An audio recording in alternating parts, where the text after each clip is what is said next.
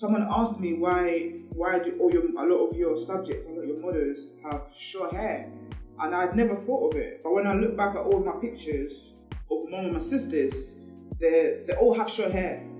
So I think that's one of those things. that's like that. It's like a direct influence on me how how the models look.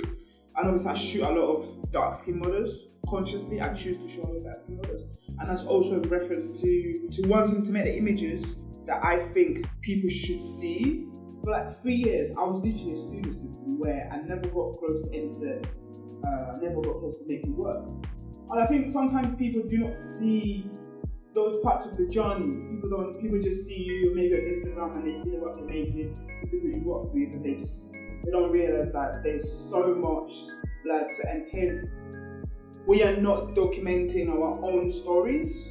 We're not documenting um, our lives. We're not archiving our projects, our films. Other people are telling our stories for us.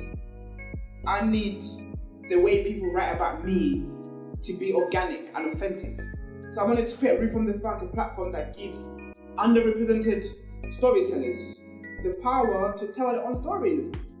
It's really key to be aware of that, especially as a creative, because a lot of the times we think in order to have influence you have to be commercial. But a lot of the a lot of the things that we see with throughout history it's that just they weren't commercial but they were 100% like influential.